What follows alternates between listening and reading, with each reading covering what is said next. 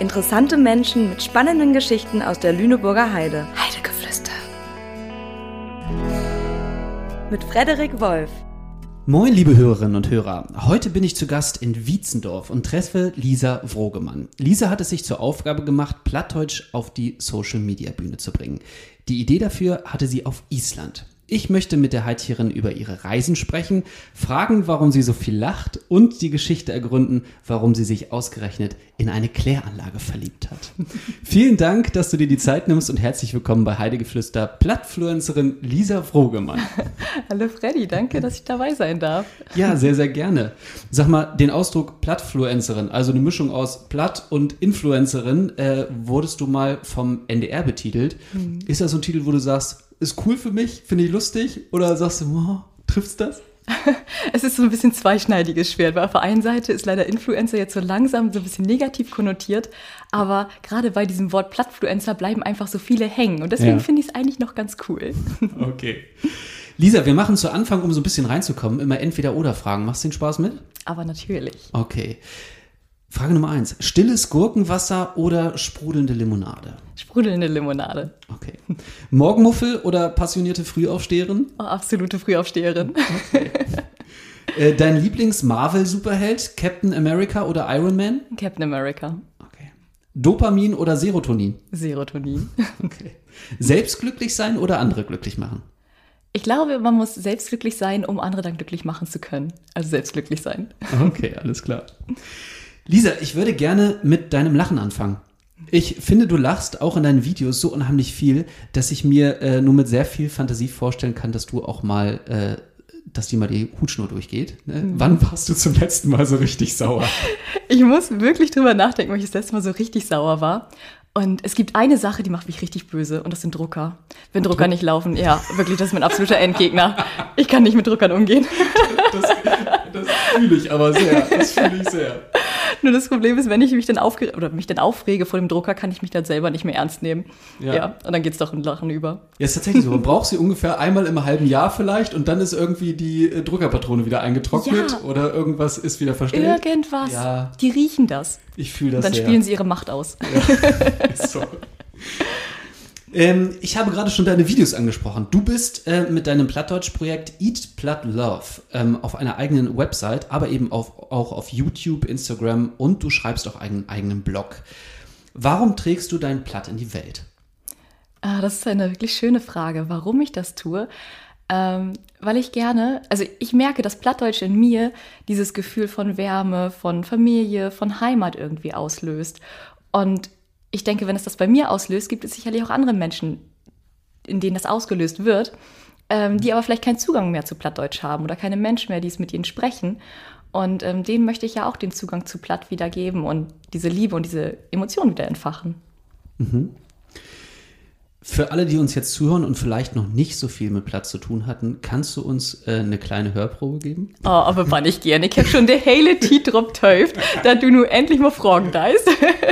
okay, das, das hieß jetzt, ich habe mich bannig, bannig äh, mhm. heißt mächtig, äh, doll. Genau, genau. Okay. Ich habe mich sehr, also das ist immer so, oder das ist bannig groß, das ist zum Beispiel sehr groß, ja. oder das ist aber bannig lütsch, das ist ganz, ganz klein. Okay. Also bannig ist immer dieses, oh, dieser extra Kick. Das okay. ist bannig. Und ich habe mich bannig drauf freit, also ich habe mich sehr drauf gefreut. Mhm. Und ich habe schon die ganze Zeit drauf gewartet. Ich habe töft. Ich habe töft. Töft, ja, sehr gut. töft, wo kommt das her, wenn du das so ableiten? Töft? Von Töven? Ich, das kann ich nicht genau sagen, okay. wo das herkommt. Alles klar. Ähm, welches sind denn drei, deine drei knuffigsten plattdeutschen Wörter, die du so kennst? Also knuffigsten im Sinne von, ach ja, da würde ich mal so sagen, oh, die, die höre ich sehr gerne, diese, diese ja. Wörter auf Plattdeutsch. Ich mag, also mein absolutes Lieblingswort ist das Grummelwehr, das Gewitter. Grummelwehr? Grummelwehr, ja, das grummelnde Wetter. okay. Dann natürlich den Sünschi. Sünschi, das ja. dagegen. Und dann hatte ich, letztens hat äh, die Freundin von meinem Bruder, die lernt gerade Plattdeutsch und die ja. hat, aus Versehen hat sie gesagt, oh, das ist mir gerade aufglitscht. Und aufglitscht ist auch so ein wunderschönes plattdeutsches Wort. Das hat sich dann bei mir so eingebrannt, dass ich dachte so, oh, das geht so tief ins Herz. Aufglitscht heißt äh, runtergefallen? Zum außer, Beispiel, aus der Hand geglitscht außer so ein bisschen. Okay. Ja, das hört sich wirklich sehr süß an.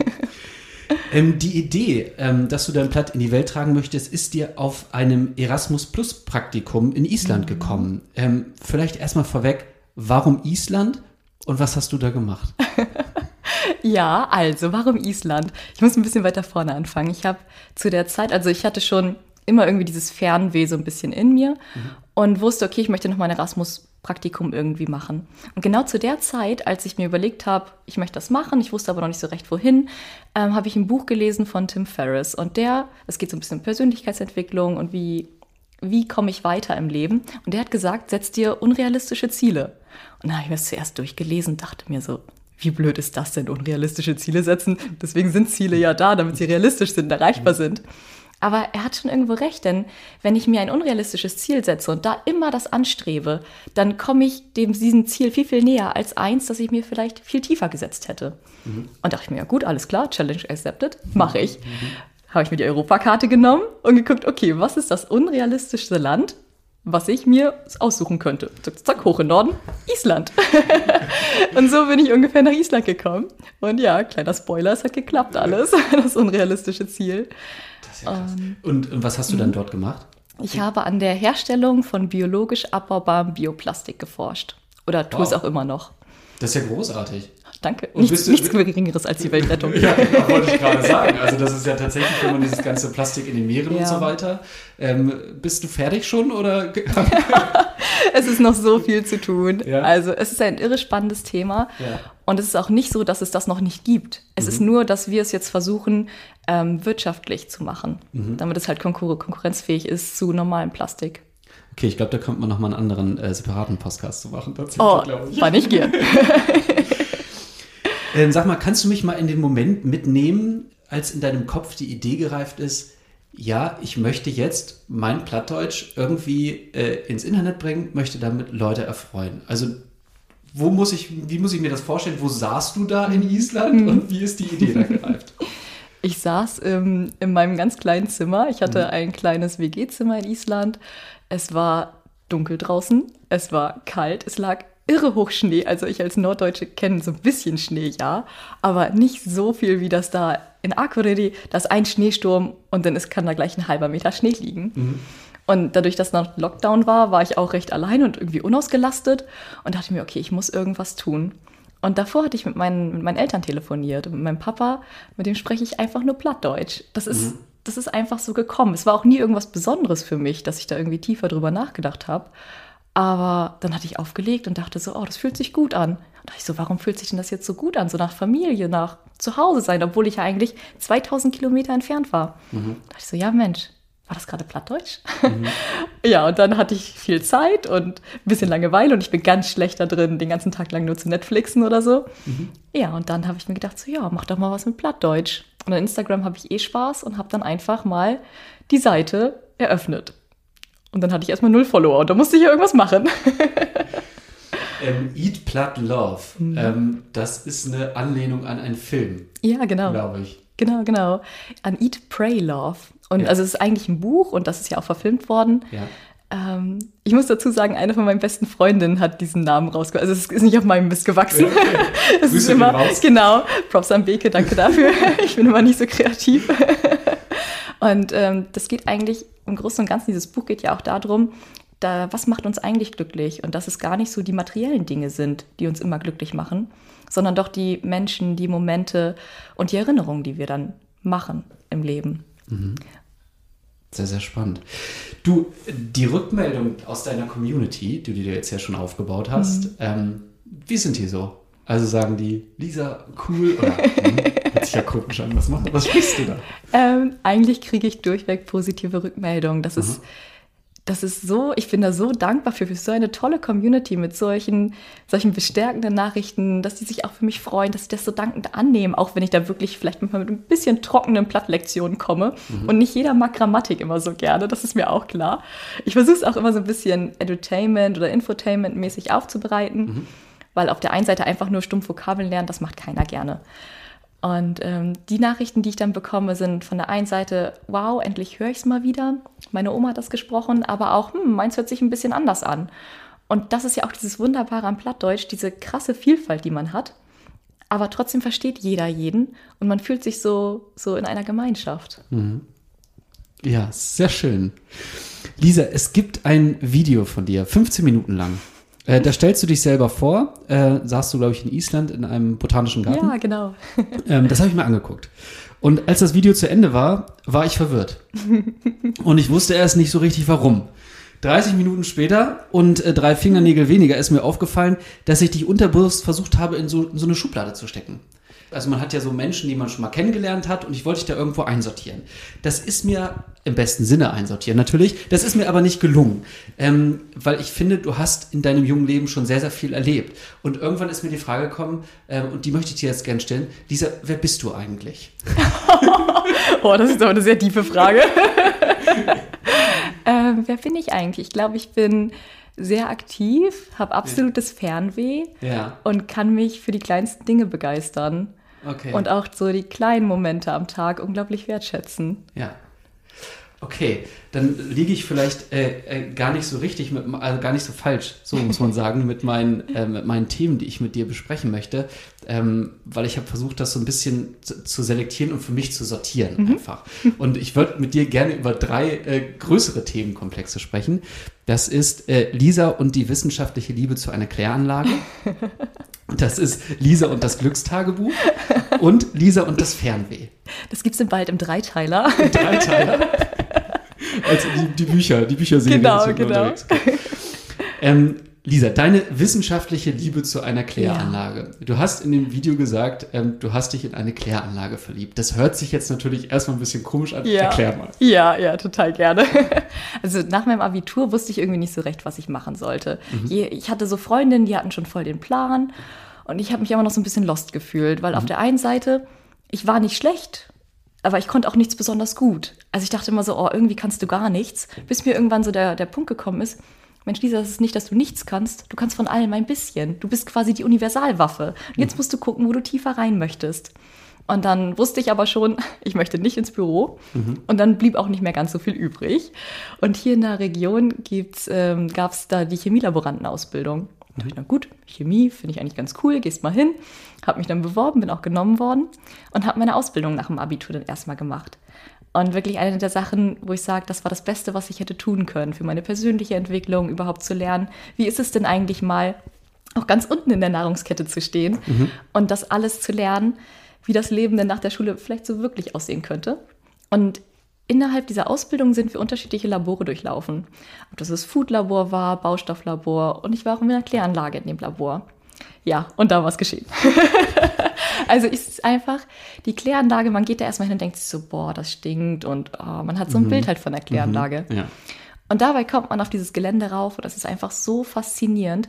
Auf der einen Seite ist es wahnsinnig wichtig, dass wir das Wasser klären, denn die meisten Leute, ja, wir spülen und machen uns dann keinen Gedanken mehr darum, wo geht das Wasser denn eigentlich hin? Wie machen wir da wieder Sauberes draus? Wasser ist einfach eine begrenzte Ressource, die wir nutzen müssen. Und ja, da habe ich dann gesehen, so, wow, es ist mega spannend, für was, mit was für doch eigentlich einfachen Prozessschritten wir aus hochverdrecktem Abwasser wieder trinkbares Wasser machen können. Und dann war ich mit meiner Ausbildung durch und wusste, okay, ich möchte irgendwie noch ein bisschen mehr als nur, nur dann arbeiten danach. Und habe geguckt, okay, was kann ich tun oder was muss ich studieren, um in der Kläranlage zu enden? Das war eigentlich meine Grundprämisse. Und dann bin ich äh, nach Wismar gegangen Ja. und habe da Verfahrens- und Umwelttechnik studiert im Bachelor. Und habe dann da auch in der Kläranlage meine äh, Bachelorarbeit geschrieben. Okay, jetzt ist natürlich äh, äh, einfache Prozesse, sagst du, in der Kläranlage, um Trinkwasser zu rein. Was ist da so ein Prozess beispielsweise, der tatsächlich recht einfach ist? Ganz am Anfang kann man sich das eigentlich vorstellen wie ein großes Sieb. Du glaubst gar nicht, was Menschen alles in die Toilette schmeißen. Oder du willst es vielleicht auch gar nicht wissen. Vielleicht das, ja. Und so gerade so größere Dinge, so Ja. wie, wie Tampons, wie Kondome, was da eigentlich wirklich nicht reingehört, um Ja. mal kurz ein bisschen Ja, genau. hier zu machen, ähm, die werden gleich am Anfang von einem großen Sieb Mhm. zurückgehalten. Und dann wird das Wasser einfach nur verlangsamt. Und nur dadurch, dass wir die Fließgeschwindigkeit runtersetzen, Mhm. sinken schwerere Partikel ab, zum Beispiel Sand. Aber, aber auch Fett schwimmt oben.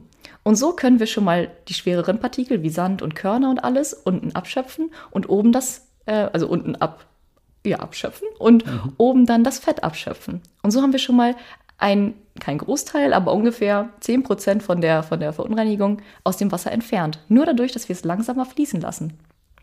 Ja, das ist schon cool, ja. Ja, und in der Mitte kommen Bakterien.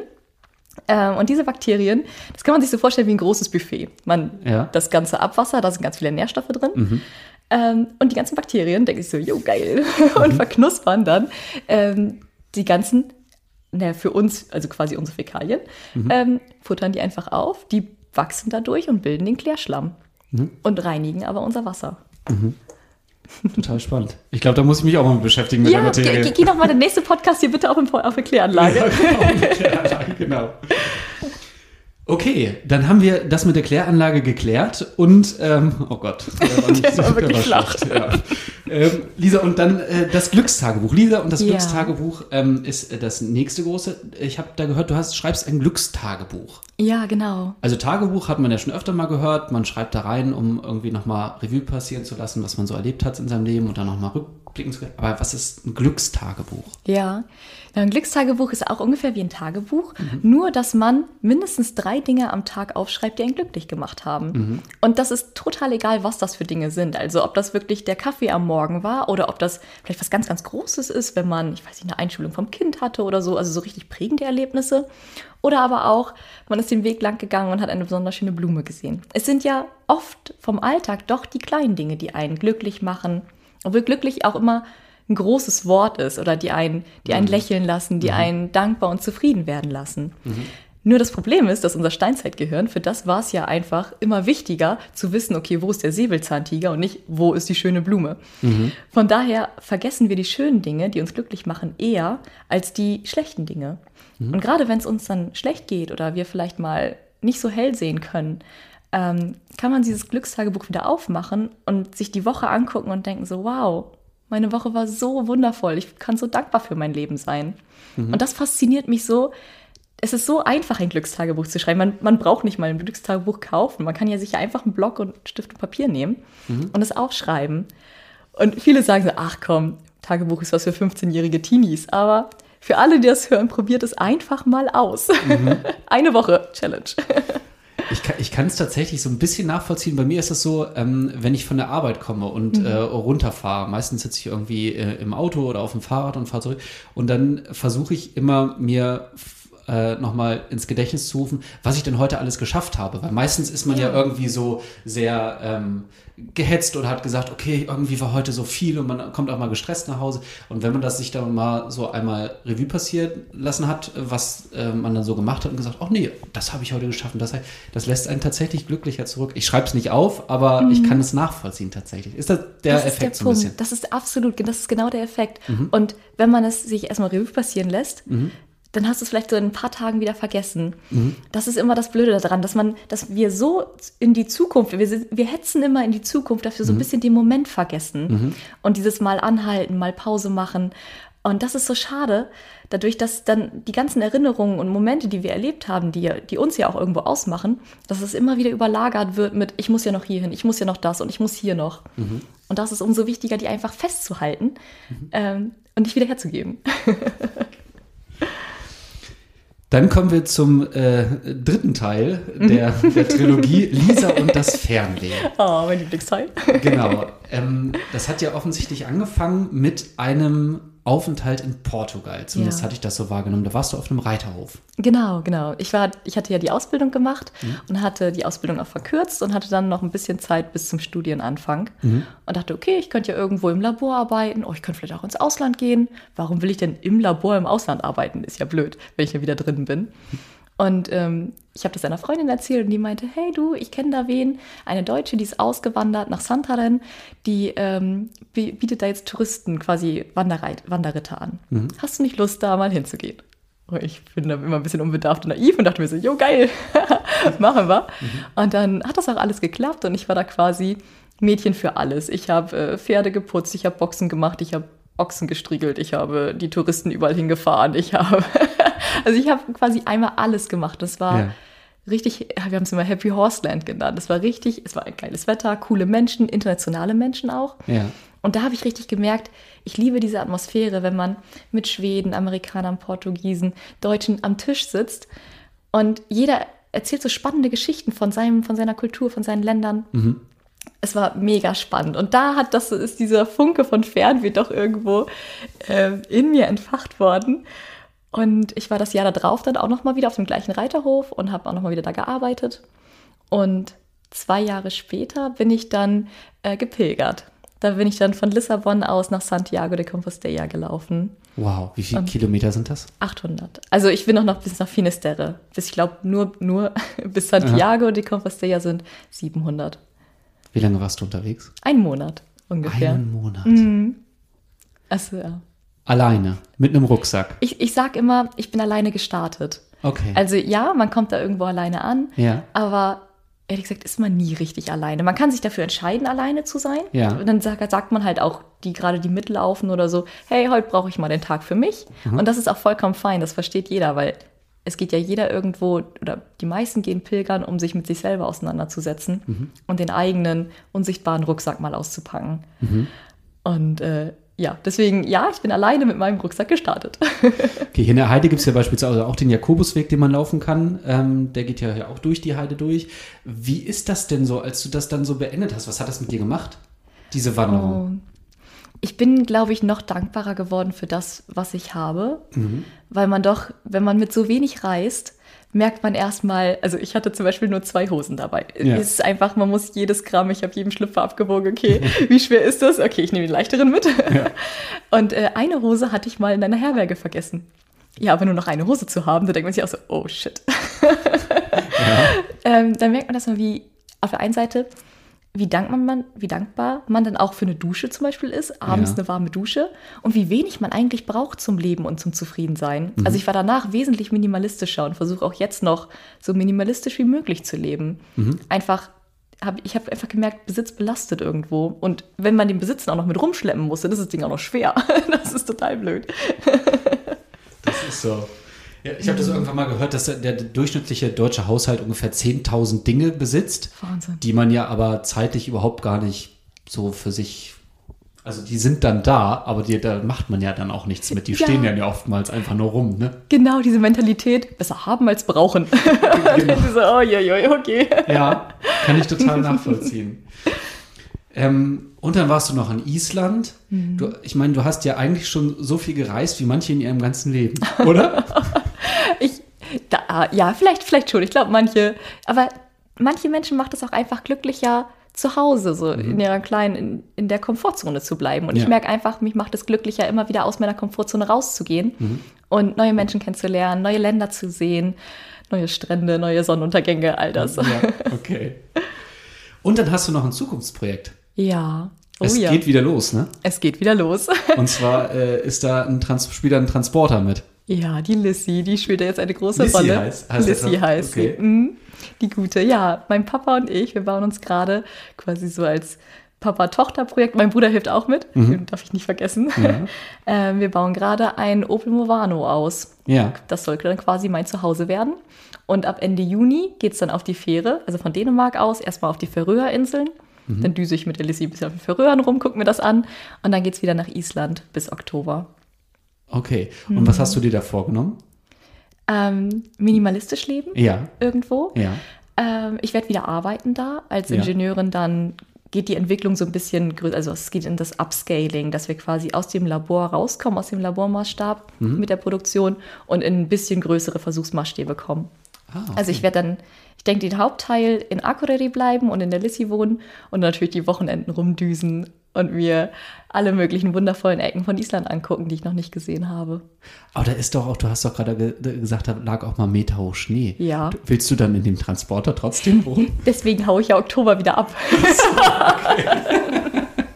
das ist ja mein Plan. Also im Okay. Sommer, ich habe jetzt ja anderthalb Jahre quasi einmal alles mitgemacht auf Island. Ja. Der Sommer ist atemberaubend. Das ist unglaublich, auch wie viel Energie man hat, dadurch, dass die Sonne ja kaum untergeht.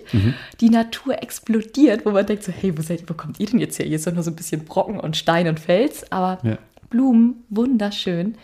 Und im Winter, okay, du hast die Nordlichter, das ist wirklich einmalig, das muss man einfach mal gesehen haben, wenn der Himmel über einen anfängt zu tanzen.